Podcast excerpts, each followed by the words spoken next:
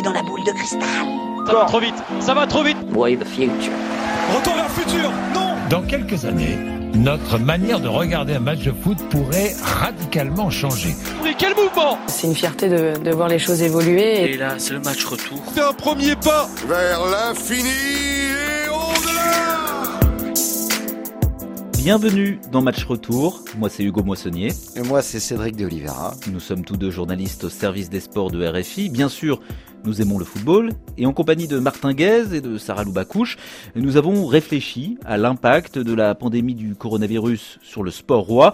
En fait, pendant le confinement qui nous a notamment touchés ici en, en France, nous nous sommes demandé comment cette discipline, euh, ce spectacle, ce sport le plus populaire au monde allait pouvoir continuer à exister, Cédric. Ouais, on a donc euh, décidé de lancer cette série d'été, cinq numéros pour cinq thèmes euh, qui nous semblaient importants de développer. Le foot va continuer à exister, c'est une certitude, mais comment On voit déjà que la retransmission des compétitions est chamboulée? Le public a-t-il toujours sa place dans un stade, dans un contexte de pandémie? Ne sera-t-il pas sacrifié, entre guillemets, aux dépens du spectacle télévisuel? C'est encore euh, été plus saillant à la faveur du, confinement, c'est qu'aujourd'hui euh, l'industrie du football ne travaille pas du tout pour l'intérêt général euh, du, du ballon mais bien pour ses propres intérêts privés. Alors là, vous venez d'entendre Michael Correa, c'est l'invité du premier épisode. D'autres questions également étaient en suspens, Cédric. Oui, qu'en est-il de l'avenir de la pratique du football par les femmes?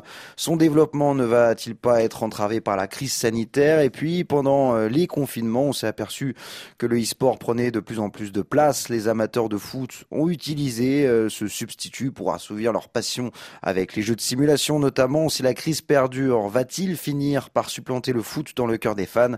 On l'évoquera avec Nicolas Beson, spécialiste de l'e-sport. Le confinement a touché tous les pans de la société et tous les secteurs et a aussi touché celui du jeu vidéo parce qu'il est le fruit de la révolution numérique, contrairement au sport qui est le fruit de la révolution industrielle, a certainement eu plus de résilience, s'est adapté plus facilement en tout cas et a été plus flexible dans cette période de confinement puisque tout se passe sur des outils numériques. Donc effectivement, ce qu'on a observé, c'est que pendant la période de confinement, en tout cas, le, le, temps de pratique a augmenté de la part des joueurs et des gens qui ne jouaient pas spécialement aux jeux vidéo se sont mis à jouer aux jeux vidéo. Et puis Cédric, nous avons voulu élargir nos perspectives. Pourquoi pas un peu de science-fiction? À quoi ressemblera le footballeur de demain?